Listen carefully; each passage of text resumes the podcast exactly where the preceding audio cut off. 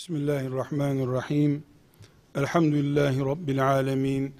Ve sallallahu ve sellem ala seyyidina Muhammed ve ala alihi ve sahbihi ecma'in. Aziz kardeşler, din ve ahlak esaslı yola çıktığımız zaman son kalemiz ailedir diyeceğiz. Burada bunu konuşacağız. Ekonomiyi veya başka bir değeri konuşacaksak ailenin nerede bulunduğunu, son mu, ilk kalemi olduğunu konuşmamıza gerek yok. Ama insan demek olan dindar ve ahlaklı kimse için şu yaşadığımız zamanda son kale ailedir diyoruz. Bu kalede giderse yani ailede kaybedilirse ortada din ve ahlak diye bir şey kimse beklemesin. Neden? Bunu izah edeceğiz inşallah. Kardeşler, Müslümanlar olarak biz camilerden önce Kur'an öğreten medreselerden önce ev sahibi olmaya mecburuz. Evlerine malik olmayanların evlerini Allah'ın dinine göre dizayn edemeyenlerin camilerde Müslüman nesil beklemeleri beyhudedir. Çünkü camilerde insanlar doğup evlere gitmiyorlar. Evlerde doğup camilere gidiyorlar. Evlerde kadın doğanlar camiye gidip erkek olmadıkları gibi evlerinde insanlık genleri sağlamlaştırılamayanların camilerde imamlar müezzinlerden alabilecekleri çok şey esasen yoktur. Bu nedenle biz Müslümanlar olarak mahallemizde kurulan camiler o camilerin çok şerefeli minareleri görkemli yapılarına aldanacak olursak evlerimizin karşısındaki koca kubbeli camileri Müslümanlığımızın simgesi olarak görüp tatmin olursak bu arada da evlerimiz Allah'ın adıyla ma'mur Allah'ın adının yüceltildiği evler değilse işte filan şu anda içinde namaz kılınmayan filan şehirdeki Sofya'daki veya başka İslam toprağı olma özelliğini yitirmiş diyardaki camilerle bizim evimizin karşısında evimizle organik bağı olmayan caminin bir farkı yoktur. Camileriyle övünen ümmet değiliz biz. Bilakis Peygamber aleyhisselam Efendimiz camilerin tezyinatı ve ihtişamı ile övünmeyi kıyamet alameti olarak sayıyor. Biz her evinde bir Meryem adayı için mücadele edilen büyük bir aile ümmetiyiz. Kadını cennetin ayakları altında durduğu bir makama çıkaran ümmetiz biz.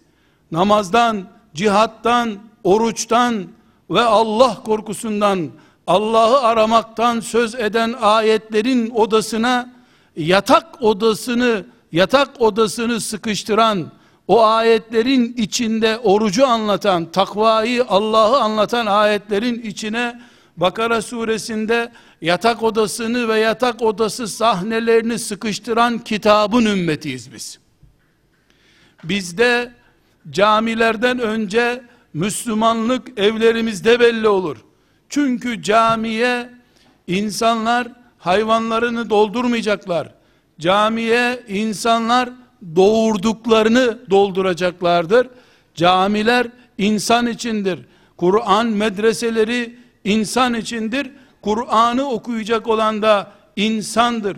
İnsanda gen sorunu yani insan olma karakterine dair sorun bulunduğu sürece o Kur'an okusa ne olur, okumasa ne olur olduğu için bizim gözümüzde evlerimiz Kudüs davamız kadar mübarek bir cihat merkezidir.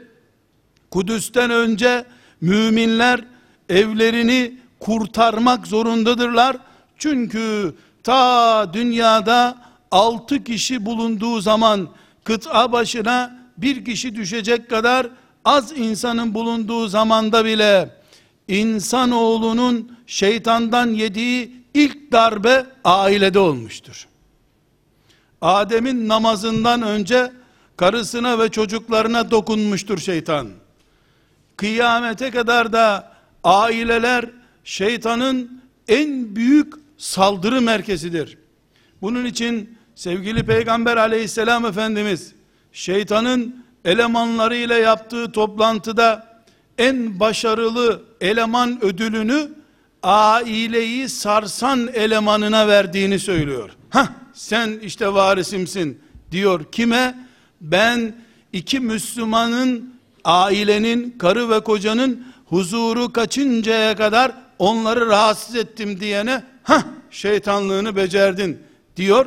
Demek ki sabah namazına gitmeyenlerden önce şeytan sabah namazına gidecek huzur bulamayanları arıyor.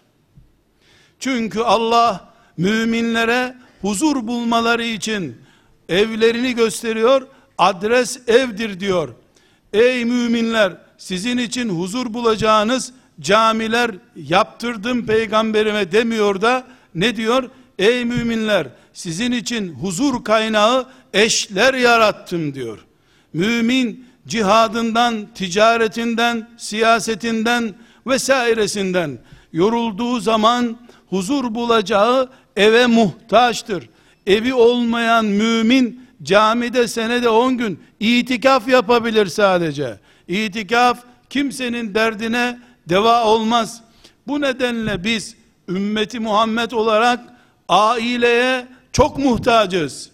Bunun için benim şeriatım, benim şeriatım, dinim, İslam'ım hacca gitmek mi, oğlunu, kızını evlendirmek mi sorusuna cevap verirken evlendir, iffeti kurtar, hac yapamazsan kalsın diyen bir şeriattır.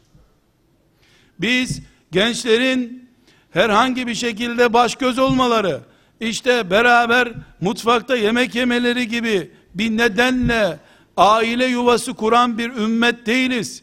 Biz camiyi de, cihadı da, Kudüs'ü de, Mekke'yi de, Medine'yi de evlerdeki projelerden imar edeceğimiz için bize camiden önce ev lazım. Şimdi ise cami çok, camiye insan yetiştirecek evler çökmek üzere olduğundan diyoruz ki din arayanlar, ahlak arayanlar ki din ve ahlakın birleştiği yerde insan var demektir. İnsanlık arayanlar ev kurmak zorundadırlar. Evleri imar etmek zorundayız.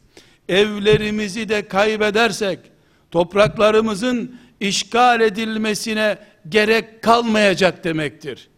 Eğer becerip de onlar bizim evlerimizde yani Allah'ın dinini reddedenler, mümin olmayanlar, Allah ve peygamberini kabul etmeyenler eğer becerir de evlerimizi evlerine benzetirlerse bu son kaleyi de ele geçirmiş olduklarını göstereceğinden savaş masrafına katlanmadan bizi ele geçirmiş topraklarımızdan önce beyinlerimizi ve ruhumuzu esaret altına almış olacaklardır.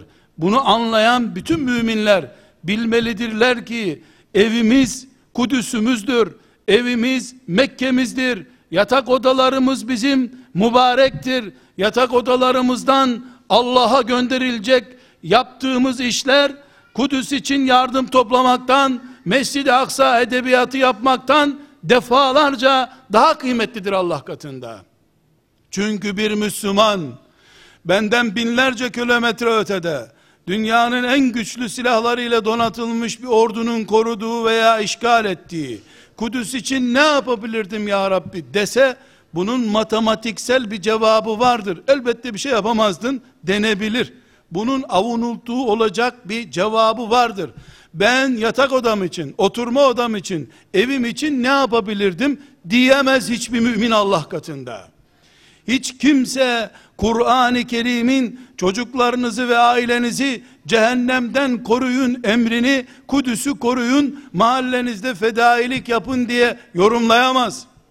Bizim kalemiz, en son kalemiz giderse ahlakımızın, dinimizin gideceği en büyük merkezimiz evlerimizdir. Bunun için diyoruz kardeşler. Bunun için Müslümanlar filan caminin temelini atmadan önce filan evi kurtarmayı öncelikli bir görev haline getirmek zorundadırlar. Çünkü evlerimizden Allah'a hesap vereceğimiz öncelikli sorumluluklar taşıyoruz biz. Kardeşler ortada bir hakikat var. Cami kamu malıdır. Camiyi bir simge olarak kullanıyorum. Şu kubbesi olup içinde namaz kılınan yeri kastetmiyorum. Yani Müslümanların dinimizi sembolize ettiğine inandıkları değeri söylüyorum. Cami kamu malıdır. Ama hiçbir ev kamu evi değildir. Çünkü evin mahremiyeti kamulaştırılmasına engeldir. Dolayısıyla bir Müslüman kamu davasından, kamu yükünden ne kadar sorumluysa camiden de o kadar sorumludur nihayetinde. Ama kendisi tapusunu veya kira mülkiyetini sahiplendiği evi kamuya ait olmadığı için yüzde yüz Müslümanın kendisine aittir. Bu evin anahtarı bendedir. Caminin anahtarı ise devletin elindedir. O devleti temsil eden imamın elindedir. Dolayısıyla caminin anahtarı bende olmadığına göre ben caminin sorumlusu değilim. Kıyamet günü bu camide namaz kılınıp kılınmadığını veya filan namazın yanlış kılındığını, fazla kılındığını, eksik kılındığını sorulmaz bana diye düşünmeyebilirim. Anahtarı ve nikah akdi ile beraber de Allah'ın şahit olduğu bir protokolle yetkisi bana devredilmiş bir ev için asla aynı şeyi söyleyemem. Bu eve giren çıkan, bu evde olup biten her şey yüzde yüz ana olarak benim sorumluluğumdadır. Baba olarak benim sorumluluğumdadır.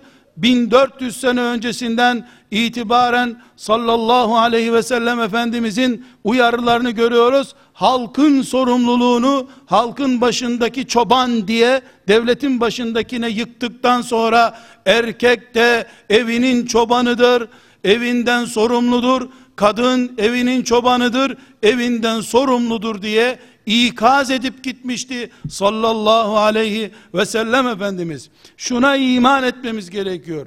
Evet camilerimiz dinimizi sembolize ediyor ama ben 75 milyonluk bir ülkede halkı Müslüman olan bir ülkede 1 bölü 75 milyon oranında o camiden sorumluyum. Ama 75 milyonluk ülkede yüzde yüz evimde yatak odasından evimdeki çocuğuma ait odadan, evimdeki sofranın helal gıda olup olmadığından, evimin perdesinin dışarıdan görülüp görülmeyecek tarzda mı değil mi olmasından, evimden, devletten, şeriatın yetkilisinden, müftüden vesaireden önce evimden mesul sadece benim. Kıyamet günü sabah namazında kilitli kalan caminin hesabı benden sorulmaz. Ama sabah namazına kalkmayan kızımın, oğlumun hesabı muhakkak benden sorulacak. Benim Kudüs'üm, benim Mekke'm evimdir evim. Bu şekilde iman ettiğimiz takdirde yani evimizi ev davamızı, aile davamızı biz mübarek, mukaddes ve bu çağın getirdiği en sorunlu, en çetrefilli problemimiz olarak gördüğümüz zaman himmetimiz, gayretimiz de bu şekilde olacak. O zaman biz bir düğün için düğünün maneviyatını ve geleceğine dair hesaplarını hiçbir zaman mobilyasına çiğnetmeyeceğiz demektir. Şimdi mobilyası düğünden daha kıymetli, düğün töreni, düğünün özü olan nikahından daha değerli ise bizim gözümüzde ebedi cennet koltukları kadar değerli olan belki de maazallah cennette üstünde ebedi oturulacak olan koltuklardan daha değerli gibi tuttuğumuz basit sunta koltukları oturacak kalkacakları biz cennet değerinde cennet kadar değerli ve önemli görüyoruz demektir ki anlayış hatamız var bizim. Aile bu değildir. Ev bu değildir. Biz Allah'ın huzurunda hesap verdiğimiz zaman bizden başlanacaksa önce nefsimiz, sonra eşlerimiz, sonra çocuklarımız bu hesabın konusu olacaksa eğer ki böyledir o zaman biz herhangi bir dava konusu mesela Kudüs davası diye bir davayı veya Somali'deki aç kalmış filanca olayı filanca insanları düşünmeden önce bir kere bir metre yakınımızda duran belki de kucağımızda oturan çocuklarımızın manevi açlıklarını şeytanın eline yem olarak yetiştikleri yılları hesap ederek biz gerçek işimizin ne olduğunu planlamalıyız biz. Bir yanda dünyanın öbür ucundaki kıtlıkla, sefaletle, zulümle, zalimlerle hesaplaşma ideolojisi kavgası içerisinde yüzerken öbür tarafta kendi çocuğu orada Müslüman öldüren zalimin fikriyatına doğru kayıyor ama o öbür zalimle uğraşıyor. Onunla uğraşırken evindeki patlak zayiat nedeni onu hiç ilgilendirmediğini zannediyor. Anneyi yapayalnız baş edemeyeceği çocuklarla bırakıp dağlarda cihada filan yerdeki Müslümanlara yardıma gitmek avuntudur. Çünkü kıyamet günü Allah'ın hesabı uzaktan yakına doğru başlamayacak, yakından uzağa doğru başlayacak. Önce Müslümanlar olarak evlerimizin sahibi miyiz? Bu ev giderse senin açından Kudüs, Mescid-i Aksa zaten çökmüş demektir. Bunun için biz önce son kalemiz ve en muhkem kalemiz olan ailemizi, evlerimizi Allah'ın adının yüceltildiği, Allah'ın şeriatının o beton daire içerisinde de olsa tatbik edilebildiği yerler haline getireceğiz. Birimiz, beşimiz, binimiz, beş binimiz bunu becerdiği zaman o evlerden sokaklara açılan nesil olarak Allah'ın dininin kendiliğinden yeşermiş olduğunu göreceğiz. Öbür türlü görüyoruz ki, öbür türlü anlıyoruz ki biz büyük bir ateş yakıp kış günü meydanları ısıtmaya çalışıyoruz. Evlerde insanlar donup ölüyorlar. Halbuki herkes evinde küçücük bir soba yaksa, dışarıda don da olsa, buz da olsa, insanlar donmadan yaşayabileceklerdir. Biz gökyüzünü ısıtamayız. Eğer yeryüzü fitne, fesat ve bozgunlukla dolduysa, böyle bir döneme rastladıysak biz, ahlak eksi puan haline geldiyse, ahlakın değeri düştü demiyorum.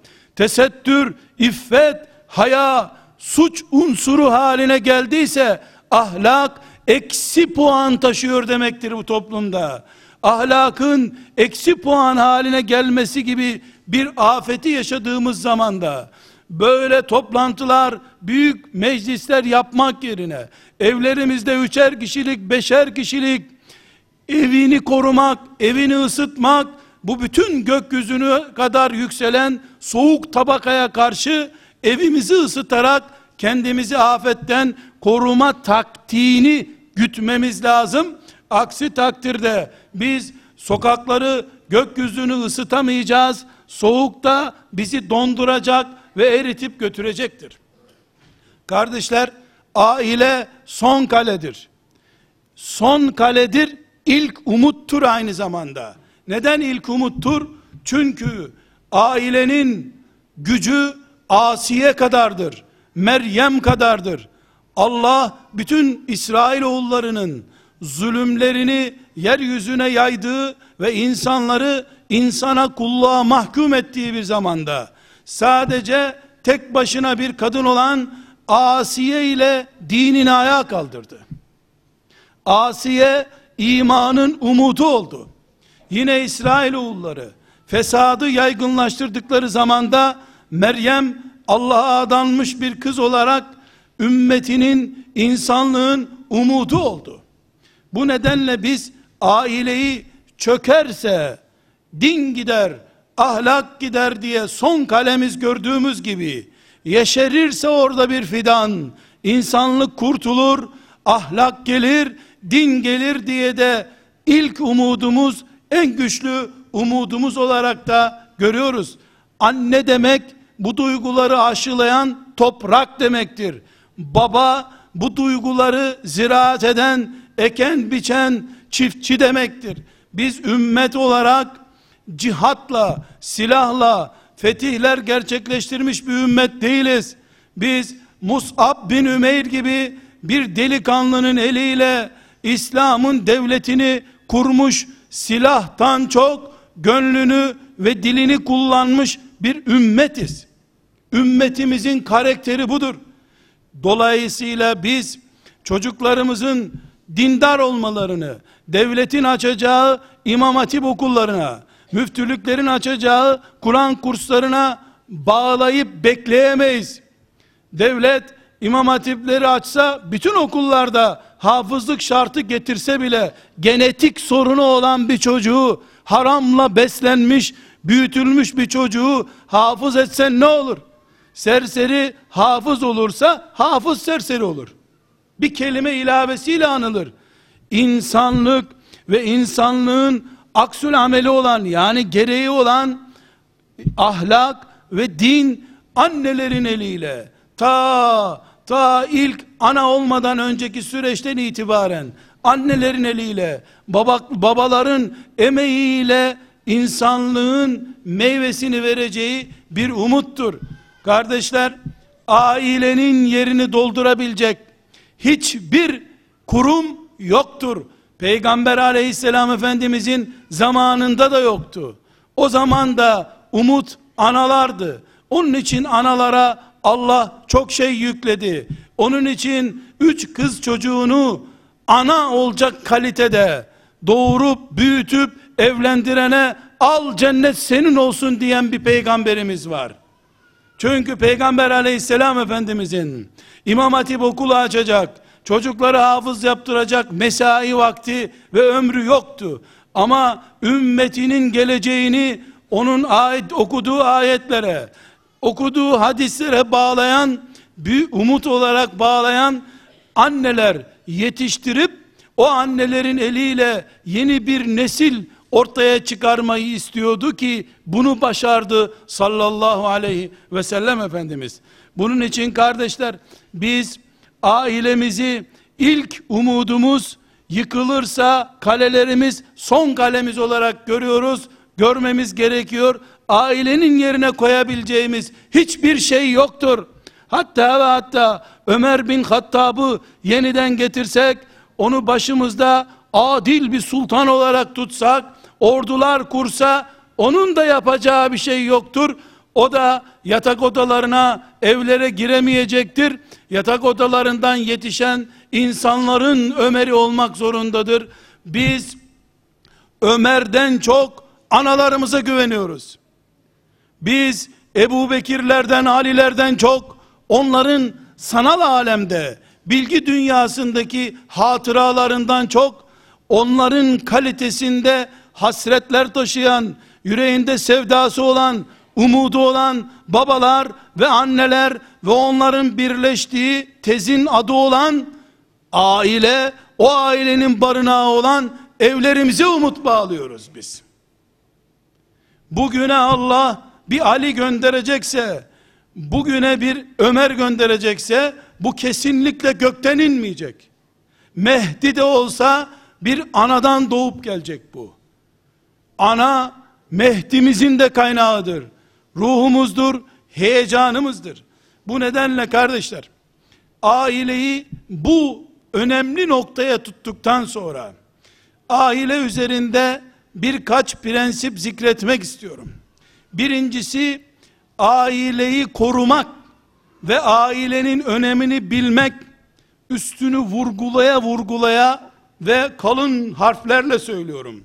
Mesela aile içinde bu anlattığımız ruh oluşsun diye yapmamız gereken ilk şey çocuklarımızın hafız olmaları, kızlarımızın da 5 yaşından itibaren kara çarşaf giymeleri değildir. Bu çok sonraki iştir. Çocuklarımız elif cüzü öğrenmeden hangi ümmete ait olduklarına dair ruhu almalıdırlar. Ruhsuz kimin ümmeti olduğunu tanımayan 20 yaşına gelmeden önce peygamberinin öldürülesi yatağına yatmaya hazır Ali'nin ruhunu almadan önce hafız olmanın, tahareti öğrenmenin, 32 farzı bilmenin bir değeri yoktur. Kaçacak olduktan sonra, davasını ihmal ettikten sonra hafız olsa ne olacak? Camiye gitmiş olmak onun için bir özellik değil ki. Ali gibi üzerine mızrakların onu delik deşik etmek üzere ineceğini bildiği yatağa peygamberin hatırı için girecek aidiyet ruhu. Bu ümmettenim ben. Bu ümmetin delikanlısıyım. Bu ümmetin kızıyım. Muhammed Aleyhisselam'a iman ettim şuurunu. İlk aylarından itibaren çocuklara aşı gibi enjekte etmek gerekiyor. Gençlerini dağlara sürenler, bunu senelerce biz filancayız. Filancalar da bize şöyle yaptı diye bebeklik günlerinden itibaren çocuğa aşı gibi vermiş olmasalar ölecekleri kışın donacakları dağlara çıkarabilirler mi onları? Öyle kuş tüyü yataklarda yaz aylarında camiye giderek akşamda bir iki televizyon filmi seyrederek dini film ne demekse seyrederek Müslüman nesil yetişmez. Buna aldanıyoruz. Ailemizde herkes bir defa kime bağlandığını, kimin ümmeti olduğunu, kimin ruhuyla ayakta durduğunu ve davasının ne olduğunu bilecek. Biz ve onlar, Kabe'ye dönenler, boşluğa yönelenler diye bir ayrım bilecek. Biz bu suyu içmeyiz. Biz ümmeti Muhammediz. Bu su bize caiz değil. Bundan yiyemeyiz. Bu hayvana tutamayız. Bu etten yemeyiz. Bu ayrımı bilecek çocuk. Nurul İza fıkıh öğrenmeden önce Allah için kesilmeyen, onun adı anılmayan hayvanı babam bize yedirmezdi. Domuzla o hayvanı aynı görürdük biz. Ruhunu alacak çocuk. Ondan sonra filan yaşında fıkıh öğrenmek için gittiği zaman o ruha ait şeriat olarak fıkıh öğrenmek onun için zevk olur. O öğrendiği fıkhı da her yerde tatbik edecek bir kimlik sahibi olur. Önce ailemizde kimlik kartımız bulunacak. Öyle umreye giderek, hacca giderek filan değil, mevlüt törenlerine giderek değil. Biz kelimesi ailede herkesin cevabını vereceği bir kelime olmalıdır. Biz ümmeti Muhammediz. Biz yemeği farklı bir ümmetiz. Biz tesettürlü bir ümmetiz. Çarşaf giymekten önemlidir bu. Bedenleri örtmek başka şey, ruhu tesettür sahibi yapmak başka şeydir. Önce ailemiz son kalemizse eğer, bu aileyi biz önce kimin bahçesine soktuğumuza bakmak zorundayız. Bu aile kimin ailesi? Bu aile Medine menşeli Muhammed Aleyhisselam'ın dininin hükümran olduğu ailedir. Buna 5 yaşındaki çocuğumuz biz ümmeti Muhammediz diyerek cevap vermeli. Biz ümmeti Muhammediz sözünü 20 yaşında istenmeye geldiği zaman bir kızcağız misafirler geldiğinde babası kızım seni istemeye geldiler. Verelim mi seni dediğinde veremezsiniz baba. Bu amcalar, bu ablalar selam vermeden bizim eve girdiler. Biz ümmeti Muhammediz. Selamsız söze başlamayız. İlk potunu kırdılar. Selamsız geldiler. Bunlara beni verseniz de gitmem diyen kız. Bu ümmetin asiyesi, bu ümmetin mini Meryem'idir. İşte aile bunun için vardır. Bunun için vardır. Biz delikanlılarımız, delikanlılarımız futbol oynamasın demeyiz. Futbolda oynasınlar deriz ama yüreklerinde sevda dolu olduğu için bir takıma, futbol takımına yüreklerinde ayıracak yerleri bulunmasın isteriz. Çocuklarımız A, B takımı, C takımı yerine Halid bin Velid daha üstündür. Hayır, Ömer bin Hattab daha mücahittir diye kavga etsinler evde isteriz. Benim takımlarımı tutsunlar. Ömer'in takımını, Halid bin Velid'in takımını. Kızlar da desinler ki siz Sümeyye'yi nasıl unuttunuz? Bu evin takımı Sümeyye takımıdır desinler. Rüyalarında Sümeyye'yi görsünler. Halid İbni Velid'i görsünler. Ömer bin Hattab'ı görsünler. Ali bin Ebi Talib'i rüyamda gördüm diye sabahleyin ağlasın çocuk sevincinden. Takımımız olsun bizim. Ama hayatında ecdadından kimsenin de gitmiş bile olmadığı Madrid'deki bir takımı tutmakla övünmesin benim çocuğum. Çünkü ümmeti Muhammed'in ailesiyiz biz. Bu ailede varımız yoğumuz etimizden suyumuzdan yağımıza kadar her şeyimiz bu ümmetin değerleriyle var olması gerekmektedir. Evlerimiz, ailemiz kesinlikle aidiyet taşımalı. Muhammed ümmetinden olduğu perdesinden de belli olmalı. Çöp kutusundan tanınır benim ümmetimin ailesi. İçinde israf olmayan bir çöptür. Ramazanda da tanınır. Bu ümmette aidiyeti kimin cemaatinden, kimin kalitesinden olduğu belli olan bir ailede iftar sofrasında obur yemekler olmaz. Çünkü onlar ehli sünnettirler. Ehli sünnet demek Peygamber aleyhisselama göre yaşayan demek. Böyle bir ailede sahurda bol yemek olur, iftarda da yeteri kadar yemek olur. Çünkü aidiyetleri yani bağlandıkları merkezde anlayış bu anlayıştır. Bir başörtü kavgası yapmıyoruz. Başlar kavgası yapıyoruz biz. Belki başıların, başörtülerin yırtılmasına, açılmasına tahammül ederiz de asla ve katla başımızın içindeki tesettürün yırtılmasına bizi biz yapan ümmeti Muhammed farkıyla kıyamete kadar taşıyacak olan insanlık için çıkarılmış orijinal ümmet olma kalitesini kaybettirecek yıpranmalara ve çıplaklıklara tahammül edemeyiz. Onlar başımızdaki örtüden, çenemizdeki sakalımızdan daha değerlidir Allah katında. Bizim de böyle olması lazım. Ve bizim evlerimiz, ailemiz karma değildir. Biz biziz ya. Ümmeti Muhammed farkıyla yaşıyoruz ya. Biz oturup kalkacağımız insanları seçeriz. Kimin evine misafir gideceğimiz bellidir. Kimi misafir kabul edeceğimiz de bellidir.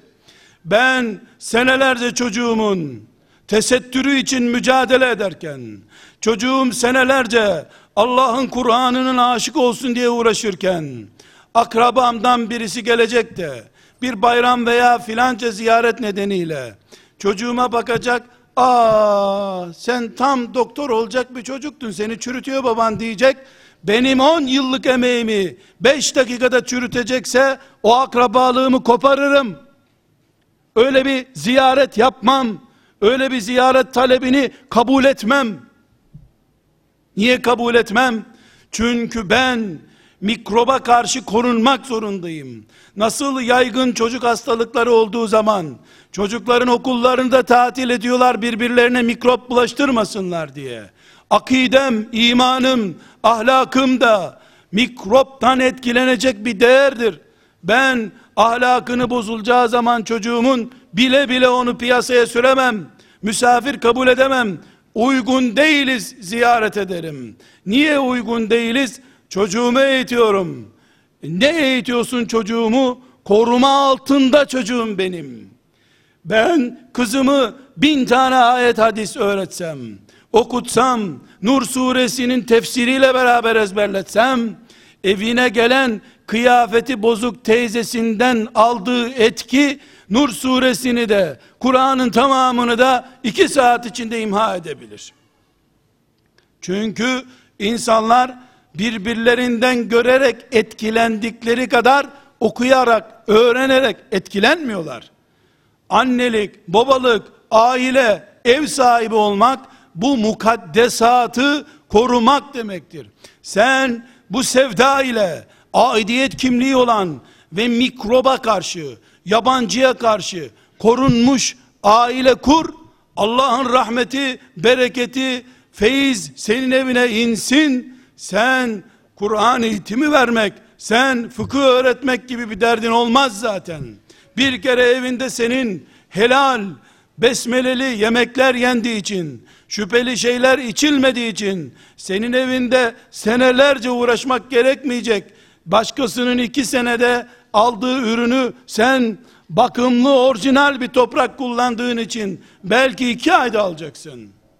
Ailemizi son kalemiz olduğu için, ilk umudumuz olduğu için, en mümbit arazimiz olduğu için korumak zorundayız. Bu koruma çocuklarımızın canlarını koruduğumuzdan daha fazla olacak ki Allah maneviyatımızı, ahiretimizi dünyamızdan daha fazla sevdiğimizi, önemsediğimizi görecek, bize rahmetiyle muamele buyuracak o zaman.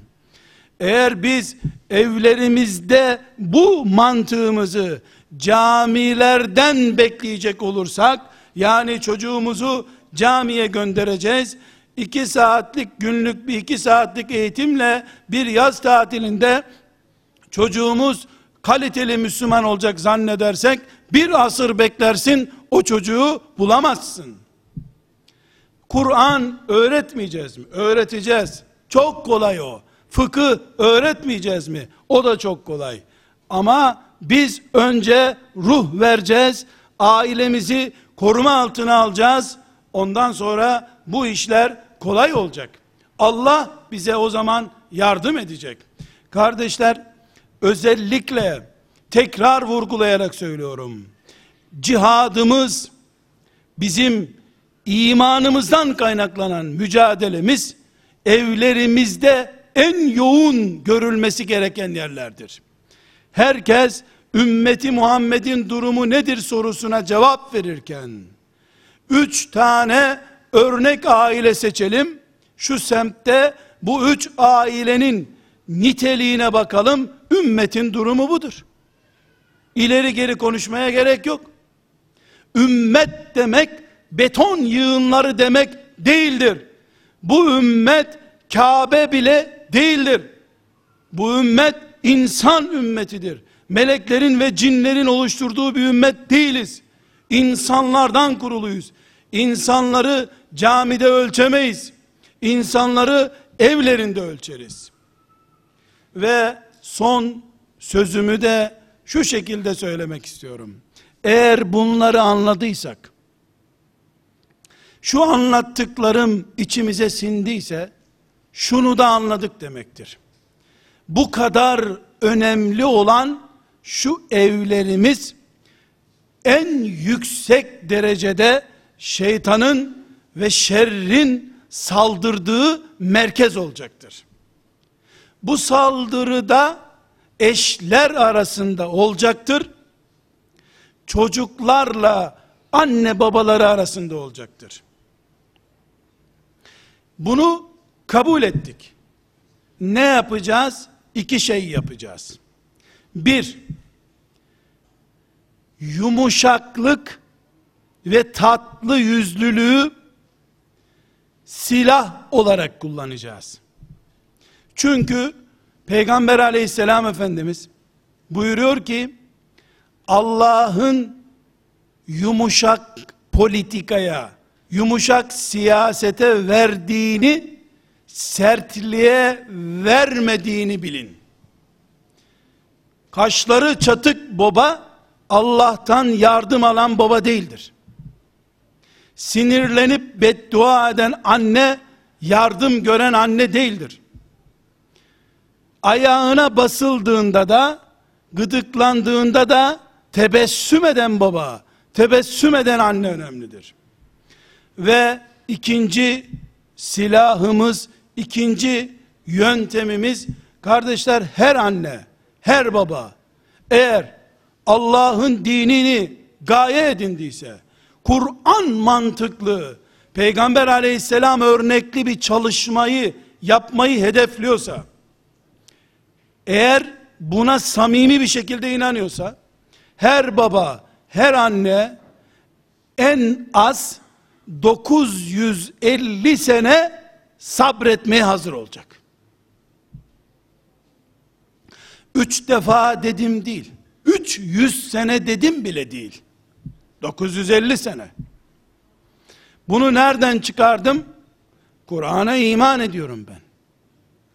Kur'an bana Nuh Aleyhisselam'ı hikaye olarak mı anlatıyor? Masal mı? Sanaryo mu Nuh Aleyhisselam? Hayır, gerçek.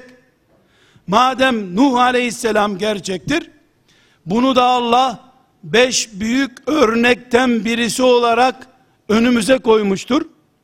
Babalık, babalık dokuz asır sürse bile, onun üzerinde 50 asır, 50 sene daha sürse bile, yine geber, Allah belanı versin demeye engeldir. Dokuz buçuk asır sonra bile, boğulmakta olan oğlun için gözyaşı akıtıp dua ettiğin zaman Kur'an'la yürüyen bir ailenin reisi olmuş olursun. O zaman babasın. O zaman doğurduklarından hiçbiri Allah'a secde etmemiş olsa bile, hiçbiri senin istediğinin yarısı kadar olmamış olsalar bile, sen Allah'tan Nuh Aleyhisselam'ın bulduğu gibi büyük şeyler, büyük hizmetler becermiş birisi olarak karşılık bulabilirsin. Eğer Kur'an bizim iman ettiğimiz bir kitapsa, eğer Kur'an'da bunlar karşımıza masal olarak çıkarılmamışsa, ki haşa, haşa, namaz kılın diyen ayetine nasıl baktıysak, Nuh'a 950 sene ömür verdik diyen ayetine de öyle baktık Kur'an'ın.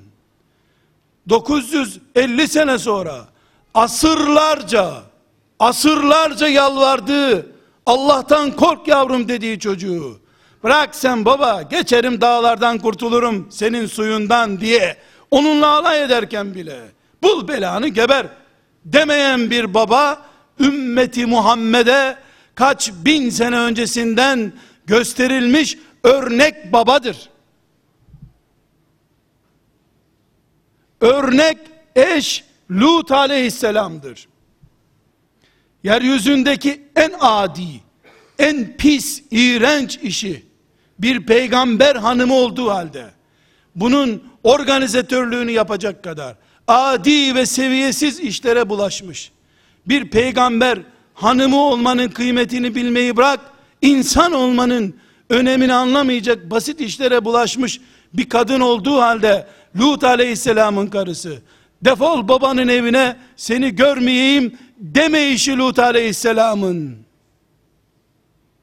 melekleri erkek zannedip onları komşularına jurnallayan bir kadını bile boşamayı, dövmeyi, kovalamayı, ayaklarının altına almayı düşünmediğini Kur'an haber verirken aile içi ilişkilerde, karı koca ilişkilerinde hangi sabırla sabretmesi gerektiğini her Allah'ın adını kullanarak nikah kıyan erkeğe ve kadına gösterdi Allah Teala. Hem nikahında Allah'ın adını kullanacaksın. O sana Allah'ın adıyla tamam mı diyecek, tamam diyeceksin. Sen ona Allah'ın adıyla tamam mı? Tamam diyeceksin.